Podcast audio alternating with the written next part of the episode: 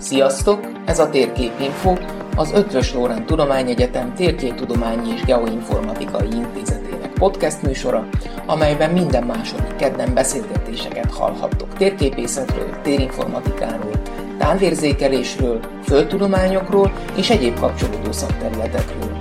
Beszélgető társaink a magyar térképészet elismert képviselői, kutatói és szakemberei lesznek. Podcastes csapatunk nevében remélem, hogy érdekes tartalommal tudunk nektek szolgálni. A Térképinfo podcast működését a Vodafone Podcast Pioneers program támogatja, amely elkötelezett a sokszínű tartalmak népszerűsítése mellett. A Vodafone-nak köszönhetően minél többen hallgatnak bennünket, annál hatékonyabban tudunk új eszközöket beszerezni, ezzel is növelve az adás minőségét.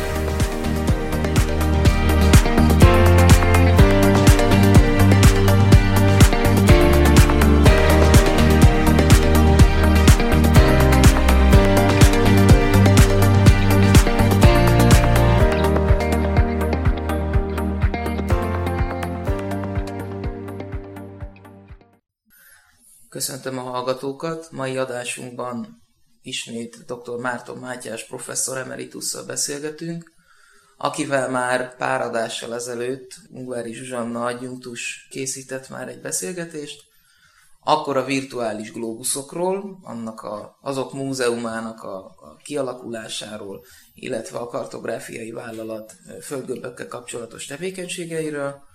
Most egy merőben más témával fogunk foglalkozni, ami érdekes módon ismét Matyinak a nevéhez köthető, illetve az ő nevével fémjelezhető leginkább. Mind a, a, a tanszékünk munkásságában, mind pedig szerintem, ha szabad így fogalmazni, egyedülállóan a magyar kartográfiában.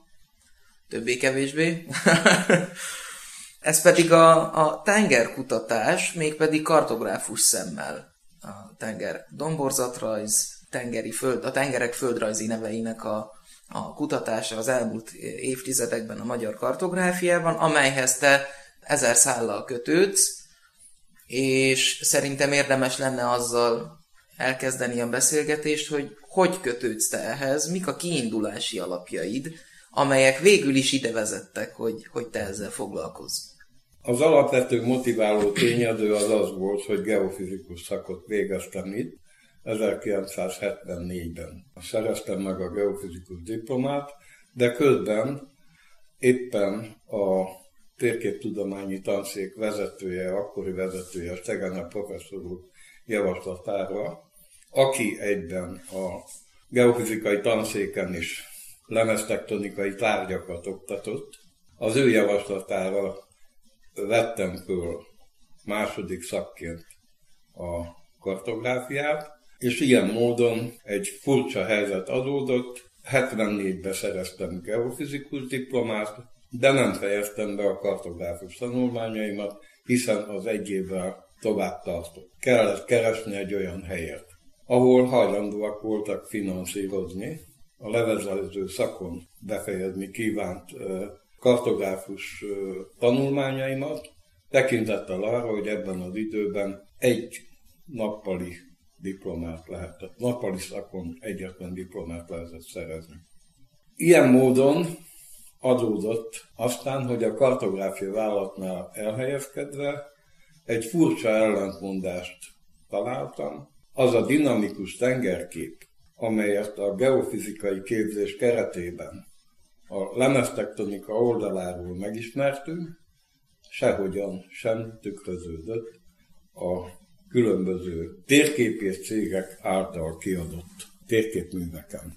Ugye felvetődik a kérdés, hogy hogyan lehet ezt tulajdonképpen áthidalni olyan módon, hogy hiteles ábrázolást valósítson meg a magyar térképész, hiszen a magyar térképésznek a világtenger bemutatása különböző atlaszokban vagy világtérképeken ugyanúgy feladata, mint a szárazföldi területek ábrázolása. Hogy kell egyébként ezt elképzelni, hogy, hogy hogy jelent meg akkor, hogy mi volt a különbség a szárazföldi területek és a tengeri területek ábrázolása között? Mi volt az a nem helyes, ami neked szöget ütött a fejedbe? A nem helyes az volt, hogy geofizikai tanulmányunk folyamán az a kép alakult ki, hogy egy igen mozgalmas területről van szó a tengerek esetében, ahol a különböző lemez határokon nagyon markáns formák keletkeznek, nevezetesen például a hátságok, vagy lemezek találkozásakor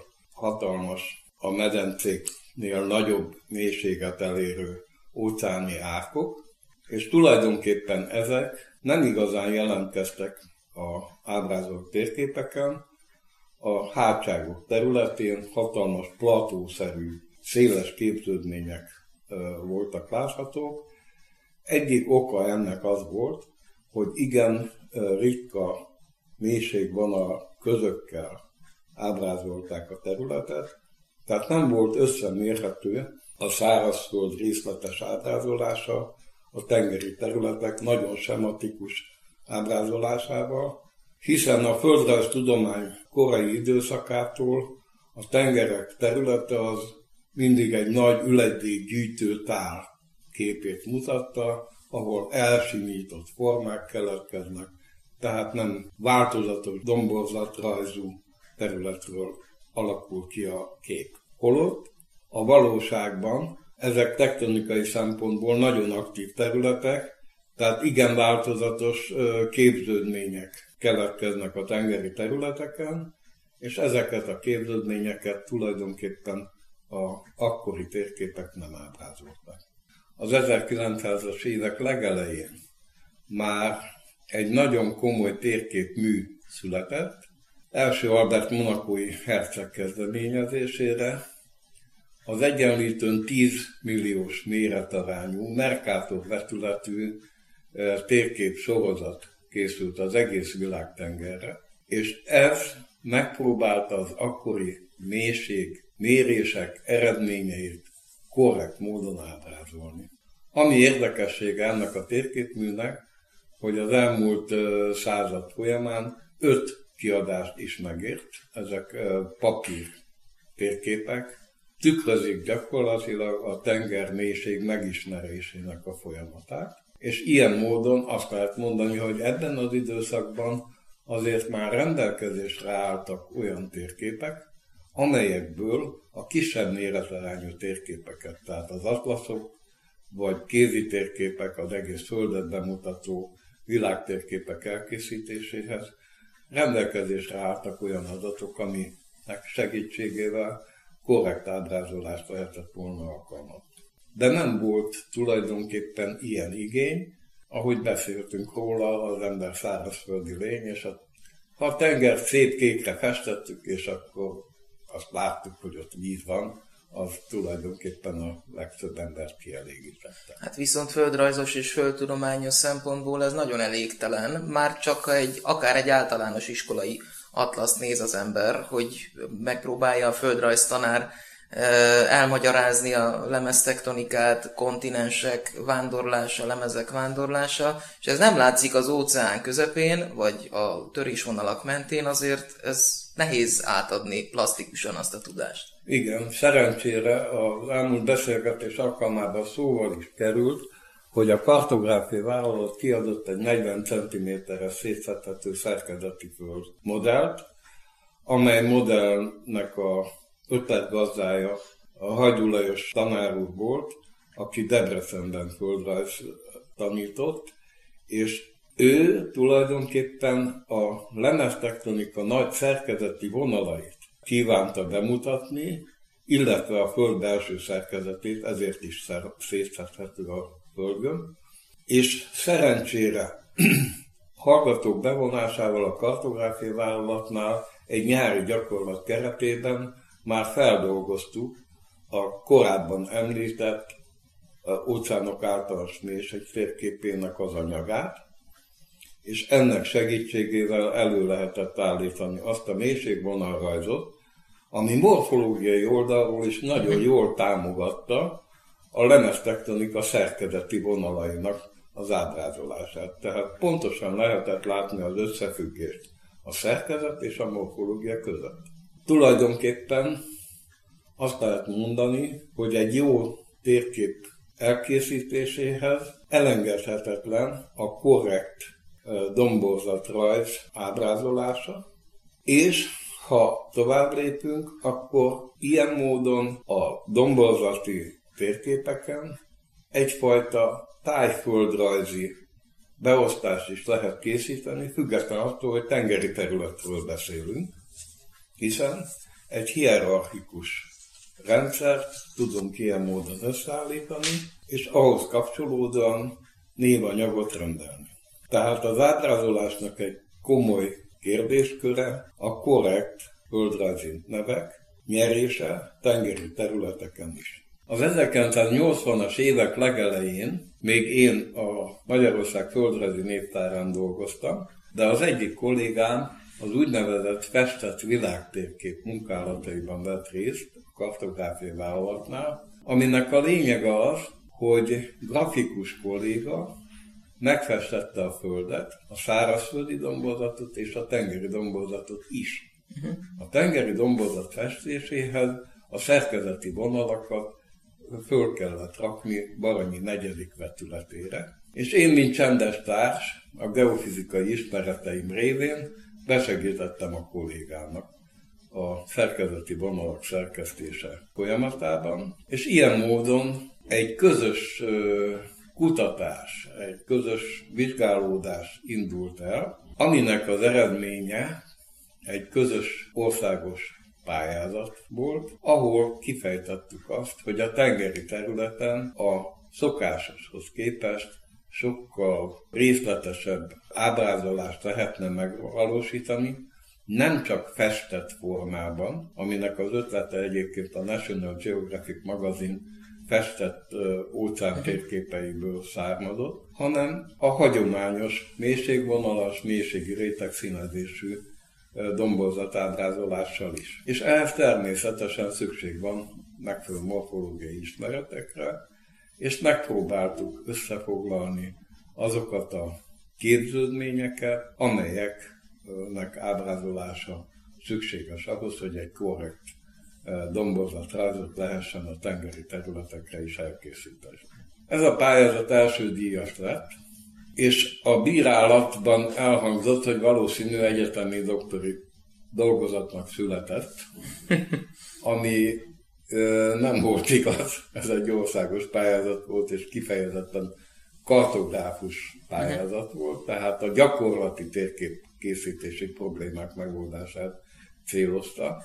De az osztályvezetőm fölvetett, hogy jó lenne ezt olyan módon átdolgozni, hogy magaménak mondhassam a teljes ö, dolgozatot, és elvinni a geofizikai, illetve a térképtudományi tanszékre. Megkérdezni, hogy ők hogy látják. Uh-huh. Lehet-e ebből doktori? A geofizikai tanszéken Mesko Attila professzor úr, akkori tanár, vagy korábbi tanárom volt, aki elolvasta ezt a dolgozatot, és vállalta azt, hogy ő opponens is lesz. A térképtudományi tanszéken első körben Klinkhamer tanár úr volt, aki a dolgozatot megnézte, és jónak találta, viszont tanszékvezető akkor Stegena professzor úr volt, aki azt mondta, hogy nem lesz ez így jó, a téma az nagyon érdekes, el kellene kezdeni feldolgozni. Hát én azt hittem, hogy készen van a dolgozat, mert akkorra már átdolgoztam a közösen írt uh, részeket is, de hát uh, nyilván, mivel a professzor azt mondta, hogy nem, nem lehetett rögtön beadni uh, dolgozatnak, és ilyen módon uh, az a furcsa helyzet adódott, hogy mire ebből benyújtandó dolgozat lett, akkor a korábbi eljárást megszigorították, de nem is ez a lényeg, a lényeg az, hogy ebben a dolgozatban már mind a két terület, tehát a morfológia és ennek kapcsán a korrekt domborzatábrázolási kérdések, illetve a névrajzi kérdéseknek az alapjai szóba kerültek. Ugye mi nem vagyunk tengerkutató nemzet. Nem mi nevezzük el a különböző tengeri objektumokat, nyilván azok a kutatók nevezik el, akik a felmérést és a feltárást elvégzik, és ennek megfelelően különböző nyelvű nevek születnek. A legjelentősebb az angol, az orosz és a német nyelvű anyag. Nincsen olyan szabály, ami tiltaná azt, hogy egy magyar kartográfus telerakja a világtengert magyar híres emberek nevével. Miért nem történt még ez meg? Néhány név azért. Azért nem történt meg, mert nincs értelme elszakadni a nemzetközi névhasználattól. Na most a földrajzi köznévi részt azt érdemes lefordítani azért, hogy a magyar olvasó tisztában legyen azzal, hogy milyen képződményről van szó. A földrajzi név megkülönböztető elemére pedig különböző szabályok vannak, ami a nemzetközi gyakorlatból lehet adaptálni és a magyarra átültetni. Például nem célszerű a hajóneveket lefordítani, vagy a személyneveket lefordítani. Érdemes azokat megtartani eredeti alakjukban. Az ezerkilencszáznyolcvanas évek közepén a kartográfiai vállalatnál általánossá vált az, különösen aztán a doktori cím elnyerését követően, hogy ezekkel a témákkal foglalkozni lehetett. És ennek eredményeképpen születtek a szétszedhető földgömbön túl is ö, kiadványok. Az egyik ilyen a huszonöt centiméter átmérőjű ö, domborzati ö, glóbusz, ami négy különböző kiadási nyelven jelent meg egy időben. Hát a teljesen új feldolgozás az ö, sokkal költségesebb volt, és ilyen módon rá is fizetett az osztály, de Ajtai Ágnes ugyan látta ezt előre, hogy így lesz, de vállalta azt, hogy egy korszerű földgömböt készítsünk el. A földgömb abból a szempontból is korszerűbb a korábbiakhoz viszonyítva, hogy árnyékolt domborzatrajz egészíti ki a mind a szárazföldi, mind a tengeri területeken a domborzatábrázolást, és ilyen módon egy nagyon szemléletes képet lehetett adni. Tehát mérhető és szemléletes is. Mérhető olyan, ilyen, olyan értelemben, ahogy mondani szoktam, hogy a kis méretarányú földábrázolás a Földnek egy karikatúrája. De ahogy a karikatúrában van nagyon jó, és van nagyon rossz, ugyanígy ebben az ábrázolásban is van jó, ha a lényeget ábrázoljuk, kiemeljük a legfontosabb, legjellemzőbb morfológiai tulajdonságokat, és azt akár a más apró részletek kárára is kiemelten ábrázoljuk. Tehát ez az, ami megvalósult ezen a földgömbön, és szintén a kartográfiánál folyó kutatások eredményeképpen született Baranyi negyedik vetületében egy ábrázolás, ugyan annak a sorozatnak részeként, amiről már szót ejtettem, a festett világtérképről van szó. A festett világtérkép előzménye egy politikai világtérkép volt, ugyanabban a vetületben, ugyanabban a méretarányban, politikai mellett létrejött a festett, és úgy terveztük, hogy egy hagyományos domborzat ábrázolással készülő kézitérkép, világtérkép születne harmadik tagjaként ennek a sorozatnak. Ami végül is a kilencvenes évekre el is készült, de soha nem adták ki. Az én kandidátusi dolgozatomnak lett melléklete, és ennyi történt vele. Nagyon szomorúan kell elmondanom, hogy a kartográfiai vállalat egyébként nagyon értékes más kiadványaiban ez a domborzatábrázolás nem nyert teret, mind a mai napig. Tehát tulajdonképpen az említett két földgömb, és ez a Baranyi negyedik vetületében készült világtérkép az, ami ezeknek a kutatásoknak a tárgyasult eredményét mutatja. Egy példát hadd mondjak, ami megvilágítja azt, hogy milyen fontos a mélységvonal, sűrűség kiválasztása. Vegyünk egy szárazföldi példát. Vegyük a Kárpát-medencét, azt mindenki ismeri. Ha a Kárpát-medencénél a kétezer méteres értékközű ábrázolást alkalmazzuk, Nem sok akkor három-négy pöttyöt találunk a Kárpátok vonalába, ami túllép ezen az értéken.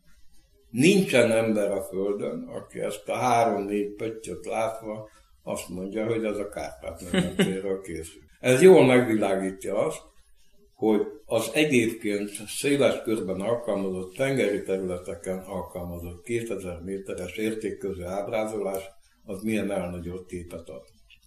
Tehát nem alkalmas arra, hogy valójában a tengerfenék dombozati formákat bemutassa. Ha az ember megvizsgálja azt szűk területen, hogy milyen egy mélytengeri medence domborzat rajza összevetve a Kárpát-medencével, akkor látja, hogy változatosság tekintetében hiába van az a régről be rögzült kép, hogy a nagy üledékgyűjtő tárban minden forma elsimított, azt fogja látni, hogy bizony változatosság tekintetében a tengeri medencék formakincse az összemérhető a szárazföldivel. Tehát ez az, amit alapvető információként meg kell tanulnia a térképszerkesztőnek ahhoz, hogy korrekt ábrázolást tudjon adni, és erre igénye is legyen tulajdonképpen. Tulajdonképpen azt lehet mondani, hogy a kandidátusi dolgozatom kicsit bővített formában, de visszaköszön benne a doktori dolgozatomon, dolgozatomban összefoglalt anyag. Persze vannak ö, fontos kiegészítő elemek. Az egyik ilyen fontos elem volt a már említett ö, Baranyi negyedik vetületében készített világtérkép, és ugyanilyen volt a kandidátusi dolgozat mellékleteként a földrajzi névtárak alapváltozata, nevezetesen az Északi-Sarki óceán földrajzi névtára. Ez tulajdonképpen egy olyan összeállítás, ami összefoglalja az adott területre megjelent angol, német, orosz és egyéb nyelvű forrásmunkákban megjelent földrajzi neveket, és ezekből a földrajzi nevekből hoz létre korrekt magyar névanyagot. Tehát a tengernevek mellett a tengerfenék domborzati nevek a másik nagy témakör, ami ebben a névtárban helyet kapott.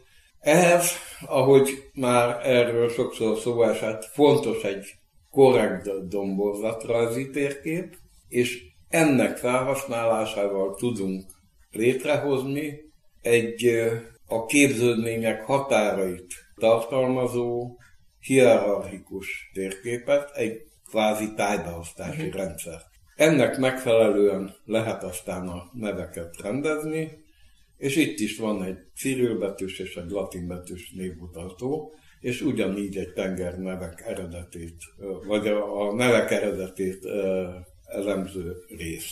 ezerkilencszázkilencvenkettő. januárjától átkerültem az Eötvös Loránd Tudományegyetemre, ahol ez a névtár szolgál példaként, mintaként, mintafeldolgozásként hallgatók számára, akik bekapcsolódtak ezekbe a kutatásokba. Ilyen módon feldolgoztuk az egész világtengert, külön készült az északi-atlanti, a déli-atlanti, az északi-csendes, a déli-csendes óceán és az indiai óceán területére egy-egy feldolgozás a következő módon. Itt már számítógéppel segített térképkészítéssel születtek a térképek. Illetve készült egy név adatbázis.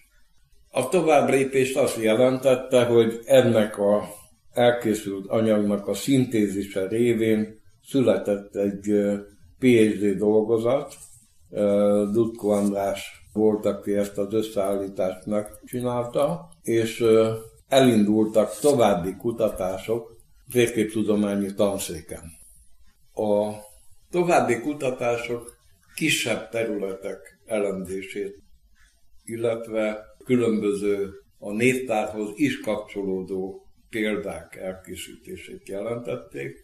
Egy ilyen kutatás például a Laptyev és a Kelet-Szibériai tenger területének dombozati vizsgálata, ami a GEBCO térképen, tehát az óceánok általános mélység térképén nincsen rendesen kidolgozva. Viszont más forrásmunkák alapján nagyon finom domborzatrajzot tudtunk készíteni, és ilyen módon a GEBCO méretarányában megszerkesztve erre a területre egy érdekes példát lehetett megmutatni arra, hogy nem minden forrás munkát használtak föl, óceánok általános mélység térképét készítő szerkesztők sem, hiszen amit mi használtunk ennek a területnek a elkészítéséhez, az éppen egy amerikai tanulmánykötetben megjelent anyagból.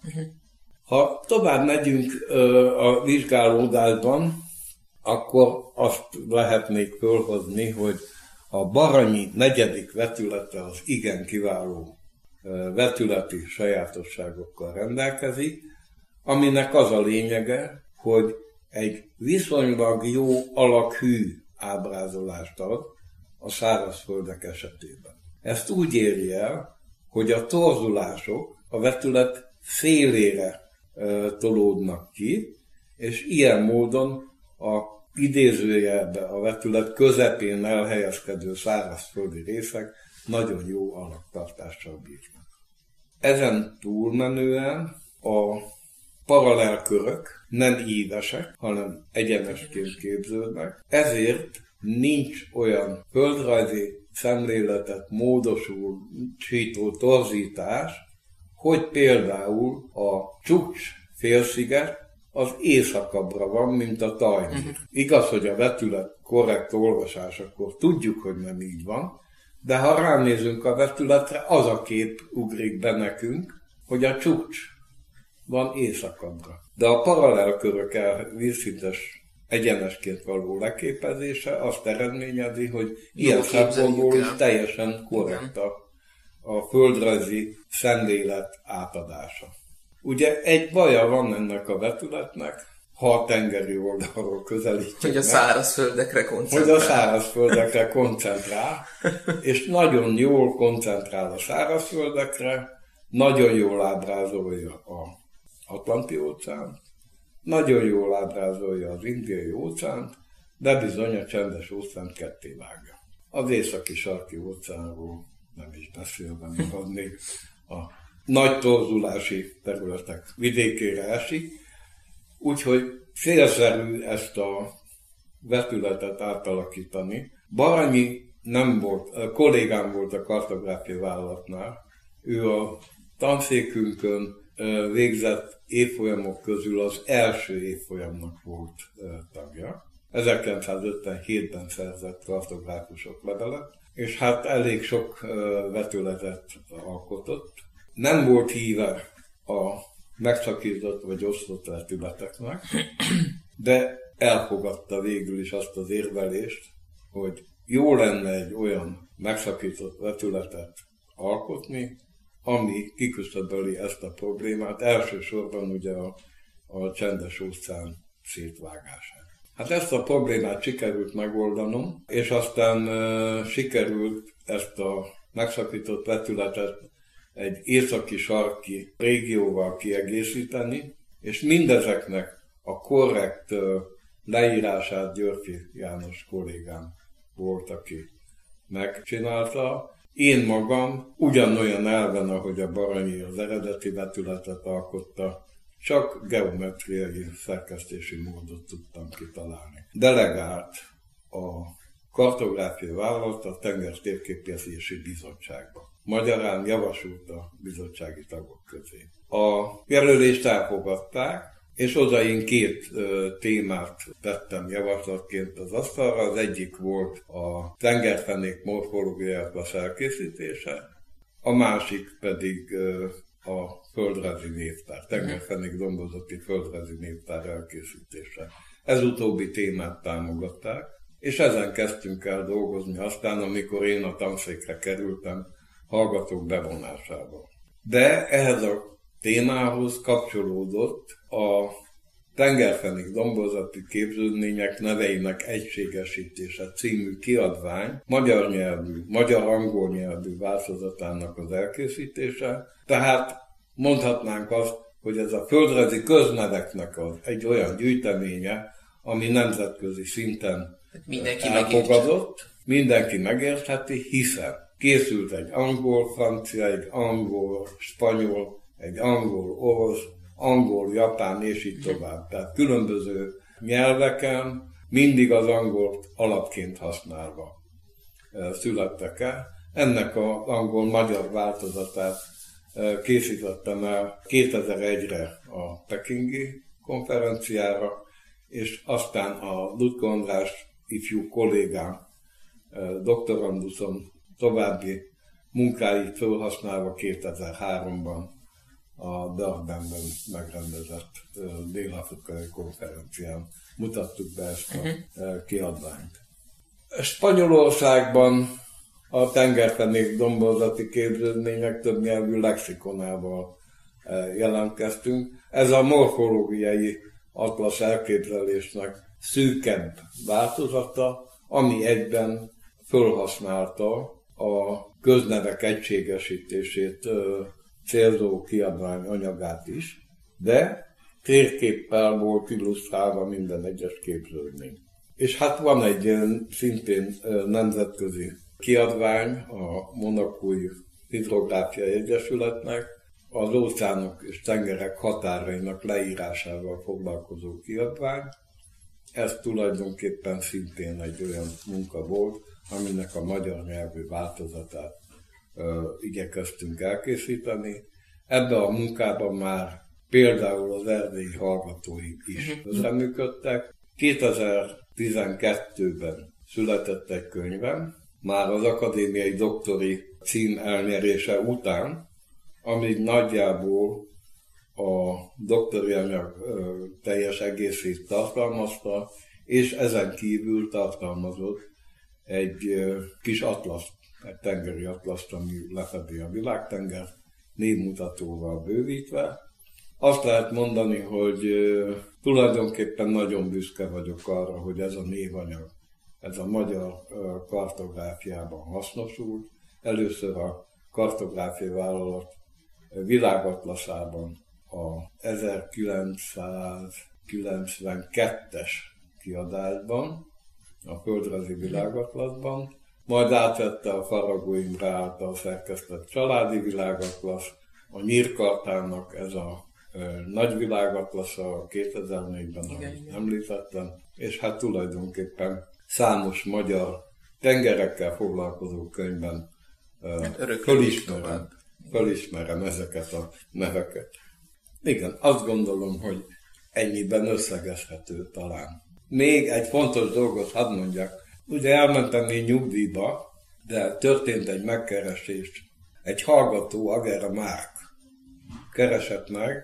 Ő Norvégiában volt Erasmus ösztöndíjas, és szerette volna a világtenger norvég nyelvű földrajzi névtárát összeállítani. Mit ad Isten, ilyen nem létezett Norvégiában, de mi magyar tengeri nemzet fiak elkészítettük ezt is, úgy értem, hogy a Márk készítette el diplomunka keretében. Minek eredményeképpen állást is szerzett Norvégiában. Tehát ez volt kétezer-tizennyolcban a, talán a, eddig az utolsó olyan eredmény, ami a tengerkutatáshoz kapcsolódó téma körben született. Matyi, nagyon köszönöm, hogy beszélgettünk erről. Én nagyon köszönöm, köszönöm a meghívást. Nagyon köszönöm, hogy, hogy azért szerintem szemléletesen uh, tudtuk ezt az anyagot átadni a hallgatóknak, és hát ha szabad ezt mondani, remélem, hogy még folytatódik is később. Köszönöm szépen.